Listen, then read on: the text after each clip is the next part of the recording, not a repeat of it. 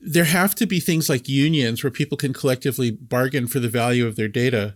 This is essential because if it's each person against each other person, then the price will collapse. On the internet, there's nobody who's on your side, and there needs to be. So they can serve that function. They can become the first advocates. If nothing changes, then things just continue to get commoditized and we get packetized and commoditized. The idea of data dignity to me is profound because I think it's fundamental to what the future can look like.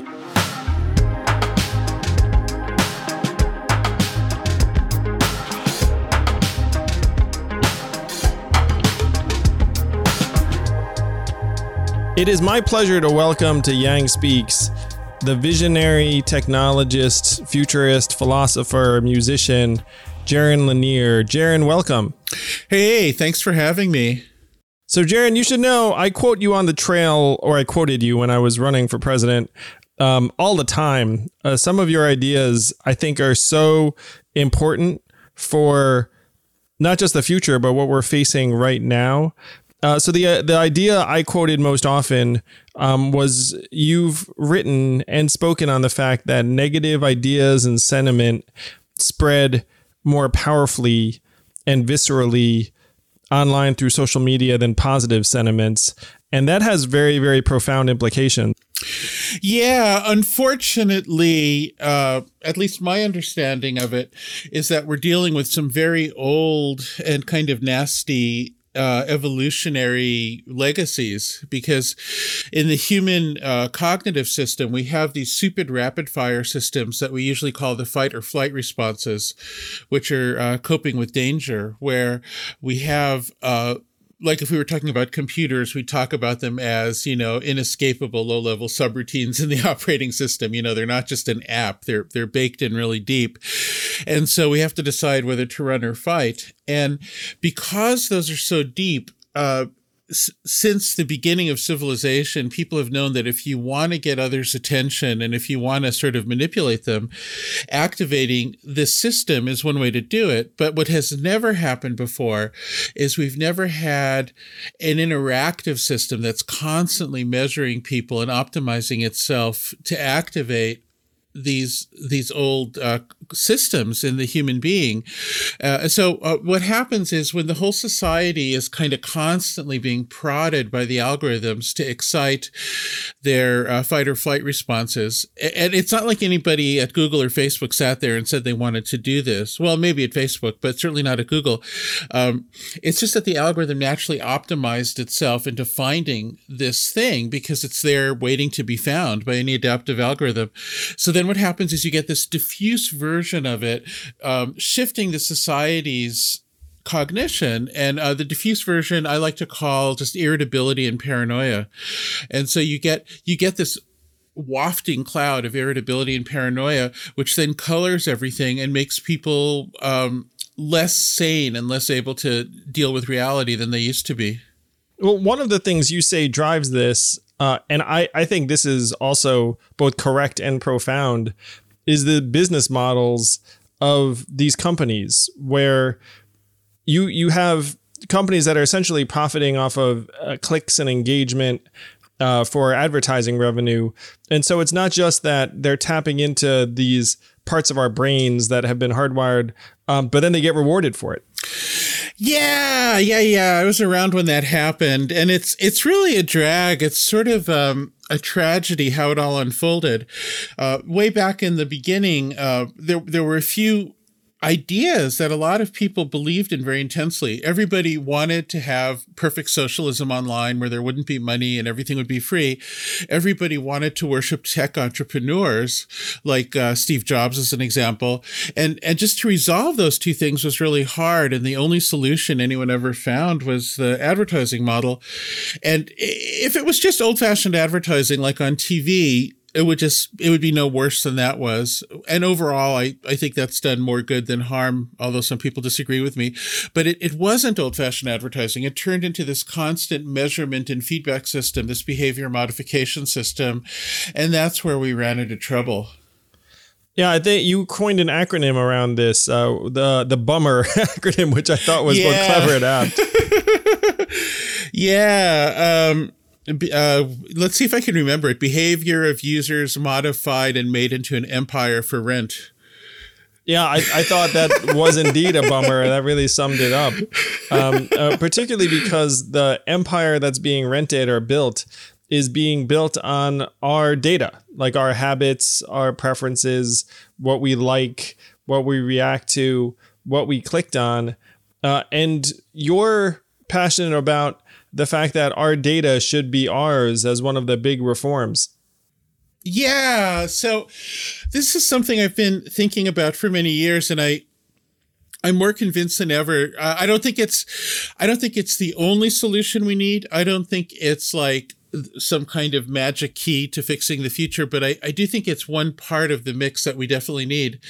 If you think back on the history of how people have contributed to civilization, one of the really interesting high points for me was the introduction of the idea of quality by Deming. Or Six Sigma, sometimes it's called, where what you do is you have people who are working on something become aware of how what they're doing is contributing to quality for the society so that they can take pride on it instead of being treated like robots. And this is famously how Japan moved from being a bad manufacturing company to the best manufacturing company by making people working on an auto line, for instance, aware of how what they did affected the outcome of the automobile and listening to them, treating them as human beings. But in Silicon Valley, we haven't learned that lesson. What we say is when we get data from people, we're going to treat it as exhaust. That's always the word. Oh, it's just their exhaust, as if people couldn't contribute. And then we get all this data in that people didn't know they were contributing, and then we're supposed to make it useful in algorithms. Wouldn't it make more sense? Wouldn't it be better? Wouldn't it just be smarter for people to understand how their data could be used to be motivated to earn some money, to make it better, to become creative participants, to take on some of the power, the decision-making power of what the ultimate algorithm should do? I mean, wouldn't it just make everything better for this to be more distributed? Like this idea of treating people as mindless exhaustion, as like rats in the maze, being like, yeah, don't worry about it. Or it's like the people acting as batteries in the Matrix movies. Like, it's just stupid. Like, if the Matrix movies were real, the whole thing would collapse because they wouldn't have good enough data to run their AI agents. You know, like people should participate and make good data. Like, why isn't that a more sensible? It's just more dignified and it'll make everything better. The idea of data dignity to me is profound because I think it's fundamental to what the future can look like. If nothing changes, then things just continue to get commoditized and we get packetized and commoditized. So I agree with you that there's something fundamental about data dignity, like treating us like not just vehicles like emitting extra data exhaust. Yeah. But as agents, as participants, as owners, in my mind, as renters of our data, if we decide to share for our convenience. Yeah. One of the key ideas of data dignity is that you can't just sell your data. You can only license it. You have moral rights to it, kind of like an artist in France or something like that. This is extremely important because you don't want to have some kind of data indentured servitude. What you want to have is, and then here's another idea that might not sound very Silicon Valley, but I think it's really important. There have to be things like unions where people can collectively bargain for the value of their data. This is essential because if it's each person against each other person, then the price will collapse. But that's true of absolutely everything. Like when we think about labor, we talk about unions, but the supposedly elite scientists like me who are involved in Silicon Valley companies, we get together and we make corporations, we make startups. We also band together to limit the degree to which we're constantly fighting each other as individuals. It's an absolutely necessary step to building up a society. So I don't think ordinary people who make data won't join exactly something like a classical union. We need something new, but it'll have some of the qualities of a union. Well, that there is a massive collective action problem, obviously, because if you're an individual user, You're just clicking, I agree, I consent, and hoping for the best. A long time ago, I co-founded a commission in the EU that was one of the things that eventually turned into the GDPR, their big privacy framework. And one time I was in Geneva and I had like 2,000 data lawyers from around the EU. And I said, have any of you ever read one of these agreements that you click on that wasn't the one you wrote, but that somebody else wrote? And not a single hand went up. Like even the lawyers don't know what they say. And so in theory, the GDPR standardized them a bit, but I don't really think it's had much of an effect because the truth is code speaks louder than law, you know? Completely. And I think your idea of like a digital union for data rights, I think is necessary. It's vital because as an individual, you're outgunned. Government is decades behind this curve. They don't even understand many of these issues. Though I'm happy to say that now, certain states like California are at least putting laws on the books to start trying to empower individuals to a higher degree. Yeah, you know, the California Data Dividend Law might very well be remembered as a key step along the path to making a workable future. We'll see. There's still a lot that's unknown about how it'll sort out, but it's a really interesting process. And for once, there are some people in the loop who understand a few of these things. And I feel like the different people who have different opinions are actually talking to each other. So it's kind of a bright spot.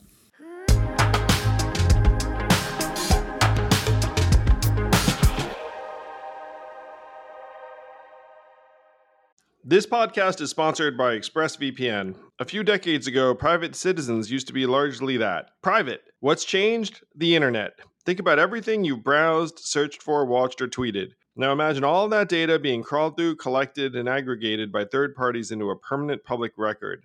Your record.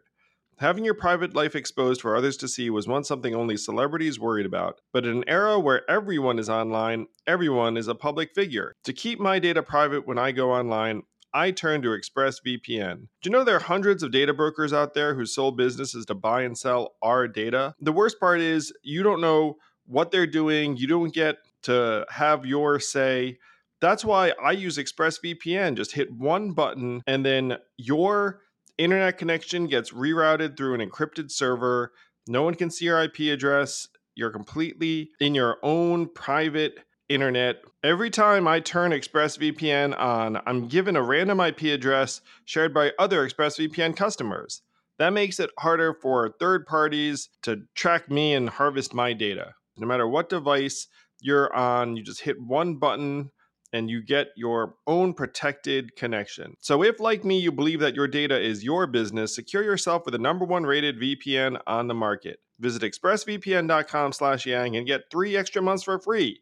That's ExpressVPN.com/yang. Go to ExpressVPN.com/yang to learn more.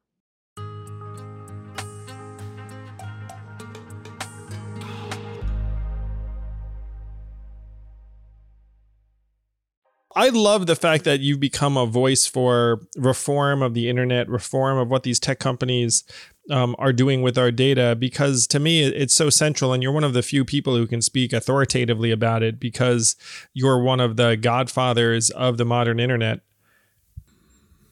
Well, God help us. Hey, can I say a little bit more about these union-like things? Please, would love it. Sometimes we call them MIDs for mediators of individual data. That's been a term used in the academic literature. In the California law, they're called data trusts. I don't know how similar the California law will be to the academic ideal. We'll see. But the idea of a MID, it's not just a union that collectively bargains so that the prices don't fall to zero. It does a few other things. It provides for the very first time a fiducial service. So a fiducial is somebody who has more power over a part of your life than you do and swears an oath to only serve your interests and not anyone else's. And a good example would be a doctor or a lawyer or certain financial advisors. But there's nothing like that on the internet. On the internet, there's nobody who's on your side. And there needs to be. So they can serve that function. They can become the first advocates. They can become the first complexity managers so that you can say to them, okay, I don't know all these contracts. I don't know all this stuff. You figure it out. I've got a name for these collectives, Data Guild. What do you think? I just made it up.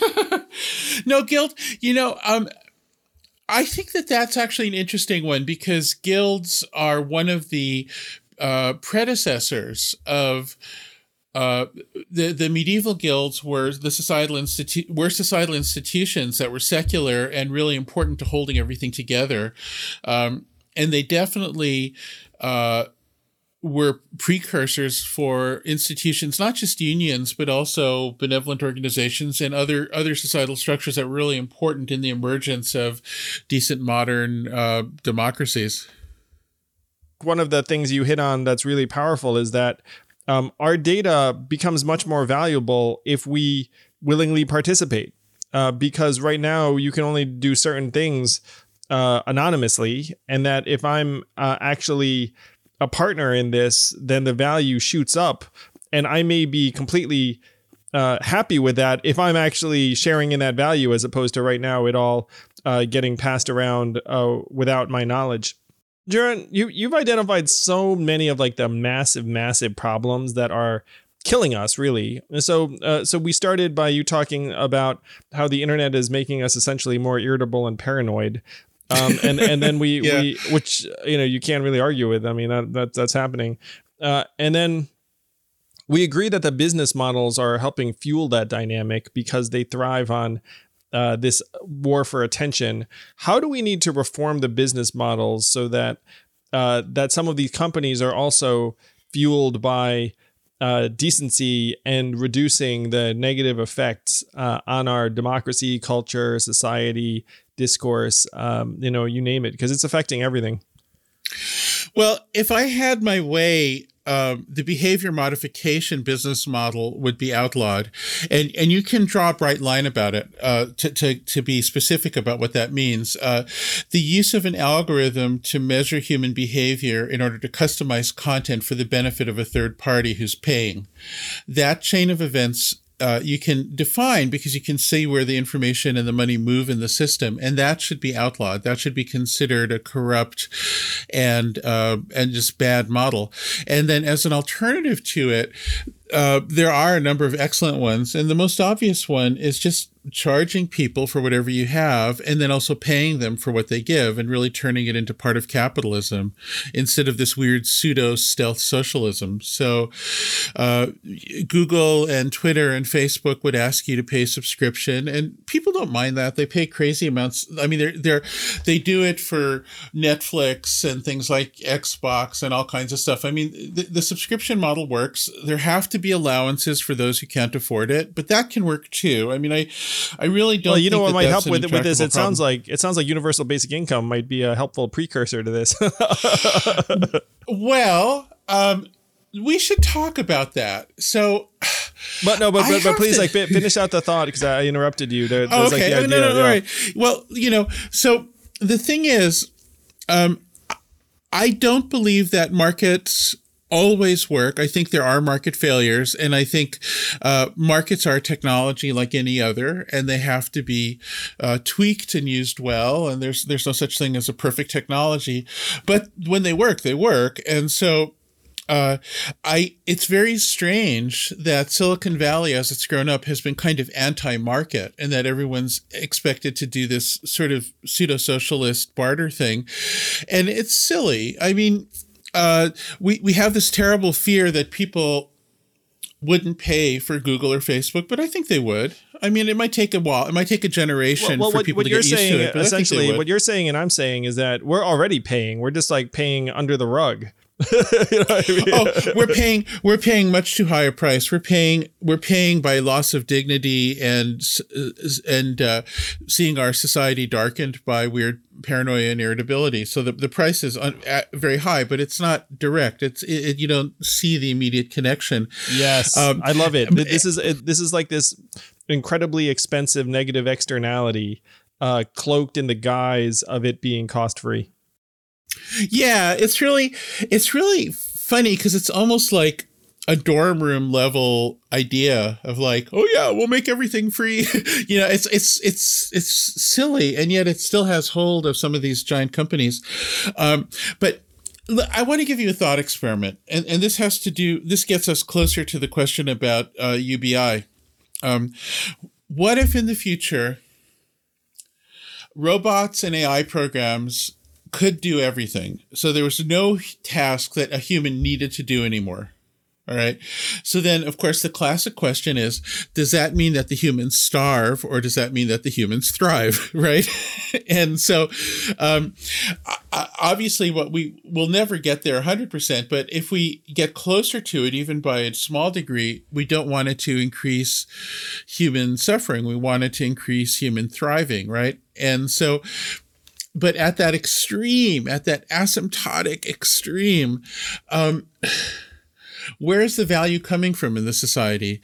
And obviously, the only way that robots and AIs can function is if they have data and if they're adapting towards goals. And those have to come from people by definition, if the society is meant for people at all, at all, at all. And so therefore, the data from people, even if it's only in the form of expressing taste or desires, is the fuel that runs that future and has to be considered the most valuable resource. And that's a strange way of thinking. We're not used to thinking of thought itself or desire as a form of labor. And I don't want us to think that way in all cases, because that could become dismal in its own way of making people into sort of desiring machines of sort of some kind of absolute consumerist hell or something.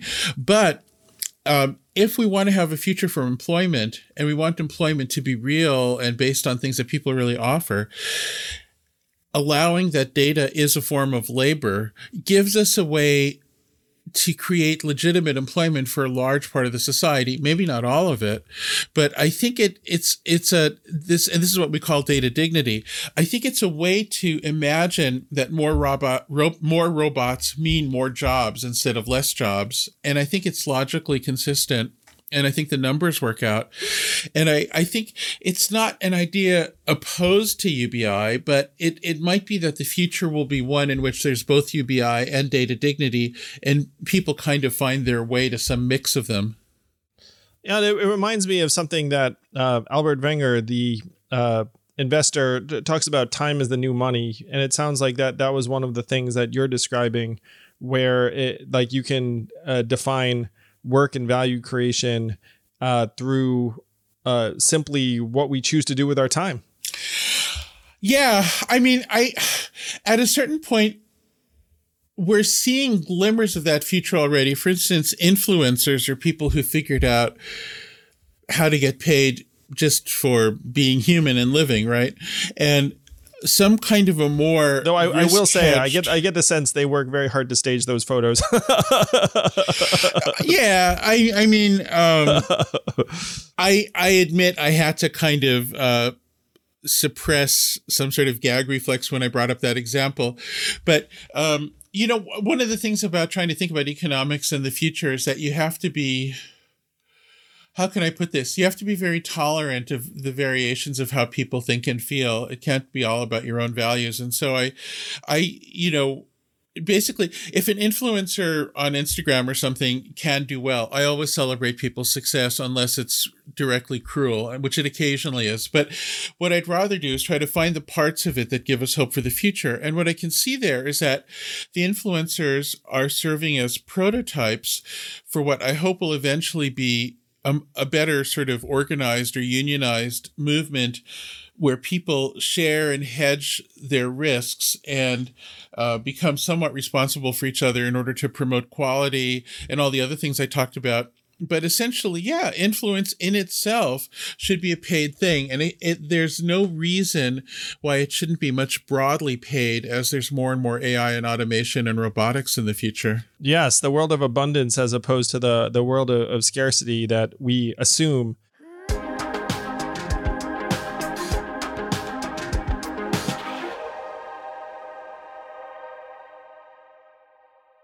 This podcast is sponsored by Helix Sleep. I've always been a mattress guy because I figured if I'm going to do something for up to 8 hours, maybe I should do it right. And Helix Sleep lets you do it right by sending you one of 20 unique mattresses that's tailored for you. I took the Helix Sleep quiz, takes only a couple minutes, and I was matched with a Helix Dawn mattress because I wanted something that felt firm and I sleep on my back. That mattress is exactly what I needed, but strangely enough, my kids now seek out that mattress in the house and want to sleep on it even though I did not order it with them in mind. If you have a high quality mattress, it is a game changer, a huge difference maker. Don't take my word for it. Helix has been awarded the #1 mattress picked by GQ and Wired magazine. It is even recommended by multiple leading chiropractors and doctors of sleep medicine as a go-to solution for improving your sleep. Helix is offering up to 30% off all mattress orders and 2 free pillows for our listeners. Go to helixsleep.com/yang. That's helixsleep.com/yang. This is their best offer yet, and it won't last long. With Helix, better sleep starts now.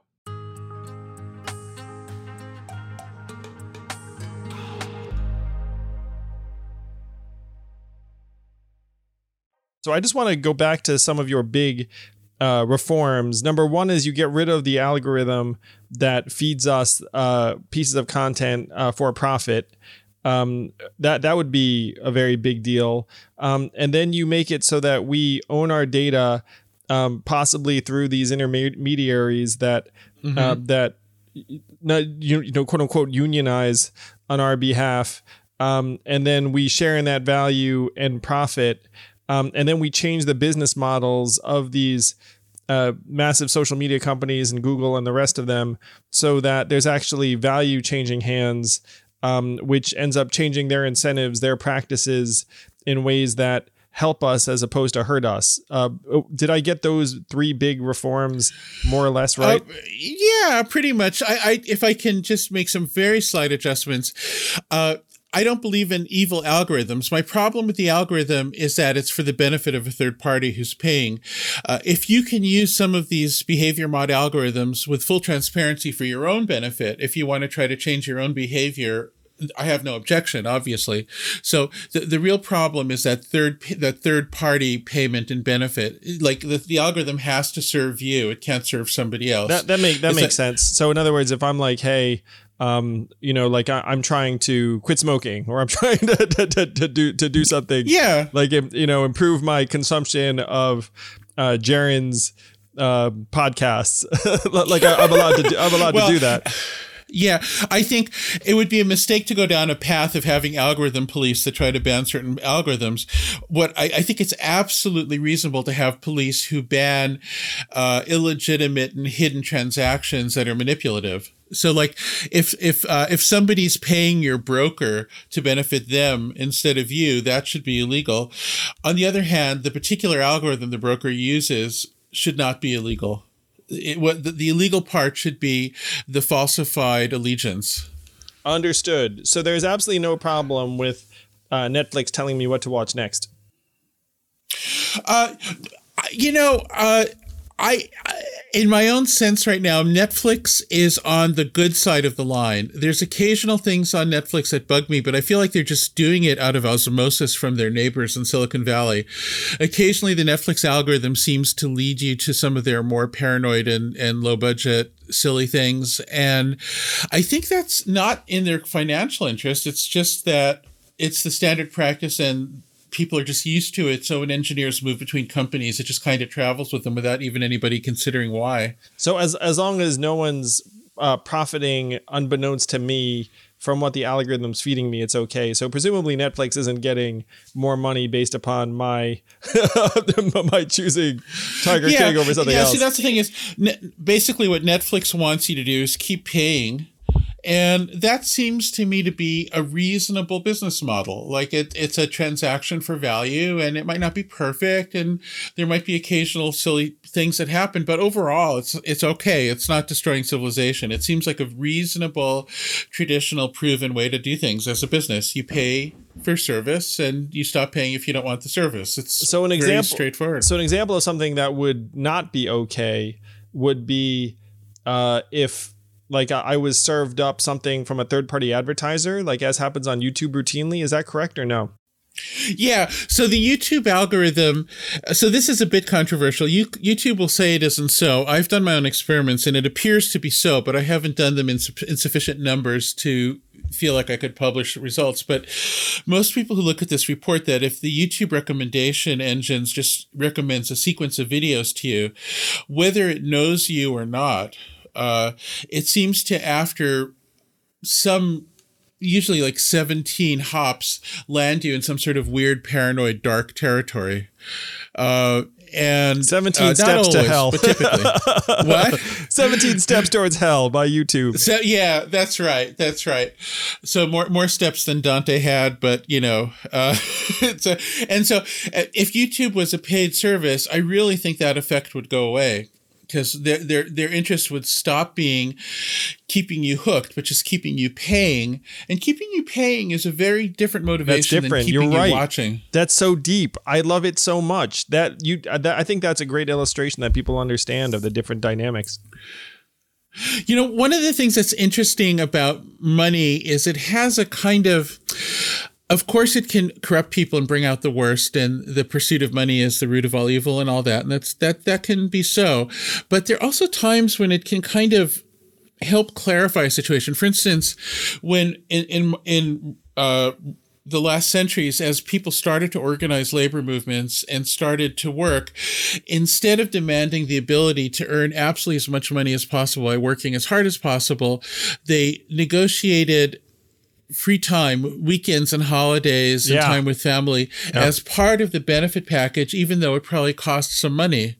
And that's a very interesting thing. Like once you can look at your choices as an adult with everything revealed and without any sneakiness, people actually tend to make better choices. And so I think what would happen is YouTube as a business would care less about this addictive quality and more about just getting paid. And then people using YouTube wouldn't expect to sit there like on a drip watching recommended videos, but instead would say, hey, I'm paying for this. I demand to see something good like you do on Netflix. And there'll be complaints if they don't. It just seems like a healthier arrangement on both sides. I think everybody would feel better.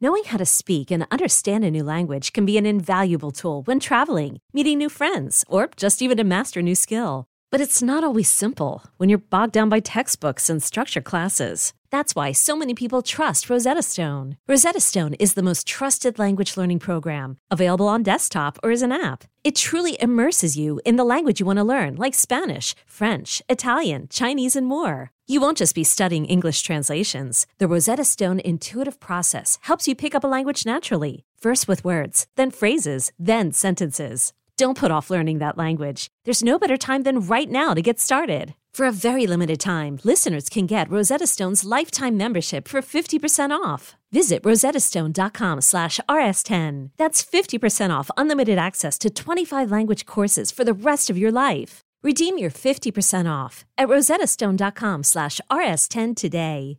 I know you've been fighting for these changes for a while now. Like, how do you see that fight unfolding? Yeah, you know, it's a generational effort. I mean, the thing that I kick myself over again and again is I keep on wondering if back in the 80s or 90s, if I'd screamed a little louder, or somehow been more skillful, if I could have helped steer this thing a little better, because I was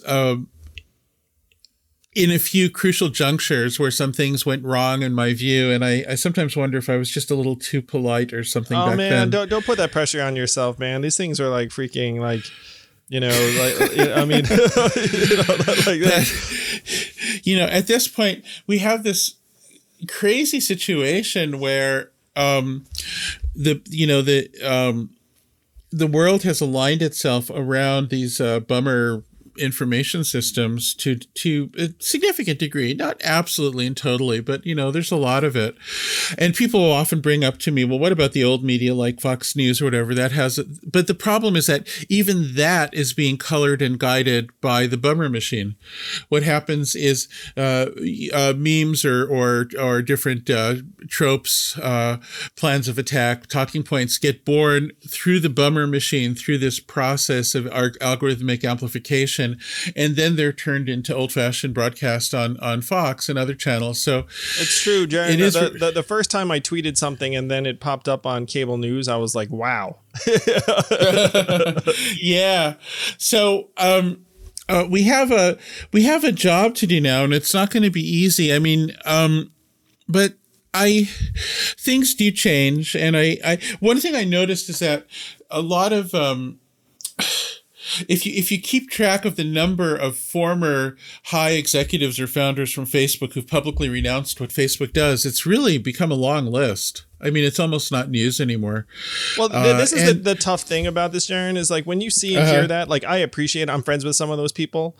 But what you sense is that like Facebook has become this historic money-making machine, and then enough people made enough money where they can step out and be like, fuck it. Like now I can like, you know, throw rocks at you and I'm worth millions of dollars. So like nothing bad can happen to me at this point. Like, you know, the stock, like the stock vested.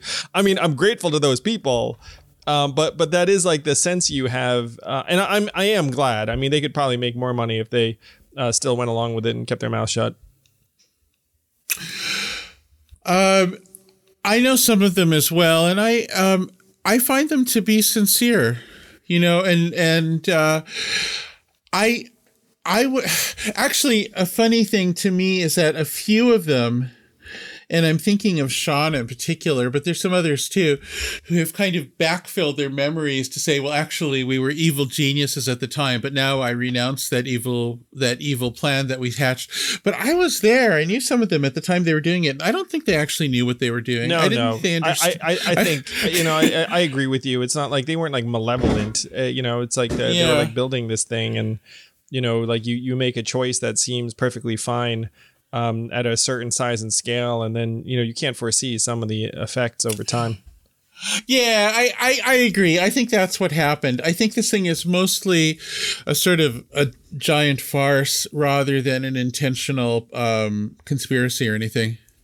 Well, one thing we're going to be fighting alongside you on is trying to activate people's data rights. We're going to be announcing an initiative in that direction.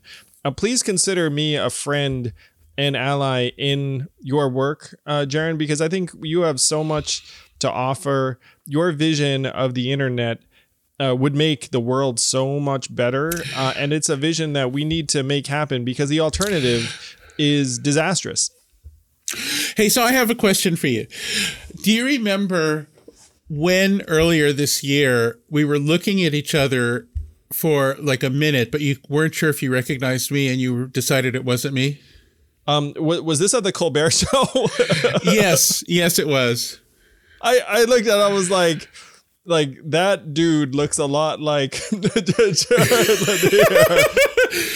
Yeah, I play in the band on the Colbert Show with John Batiste and Stay Human when I'm in New York, which obviously hasn't been lately because of, you know, the pandemic. But I was playing in the band, and I said to John, "Hey, I want to go say hi to that guy," and he was like, "No, man, we got it." That's a tough band to be in. It's like he doesn't go easy on us. So I was being worked. So well, I'm so glad that you raised that, because I was like, man, maybe I'm just like, you know, I mean, like, you're a pretty distinctive looking guy, but I was like, maybe there are other people that look like nah, that's actually me. I shouldn't have put it past you, man. I mean, like, you as late night musician makes more sense than there is like a doppelganger of you walking around. So I could have put two and two together. Well, look, man, thanks for being there. And I think your contribution in running was really profound, because it got the national conversation to be about are real future decisions rather than about symbols and identity and kind of this endless churn of hopeless stuff. And I well, thank you. It's yeah, and it really isn't that often. I mean, I don't want to be overly cynical about this, but it isn't often that a national politician brings a new idea into the stage and starts a conversation about something real that needs to be talked about. It's like, how often does that happen? I don't know. I mean, rare. It's rare. Well, thank you. And one thing I think is awful is that it takes someone to run for president for us to talk about some of these issues. I mean, what the hell is that? Like, what kind of mechanism is that? It's really sad how behind the times our public discussion and our politicians are.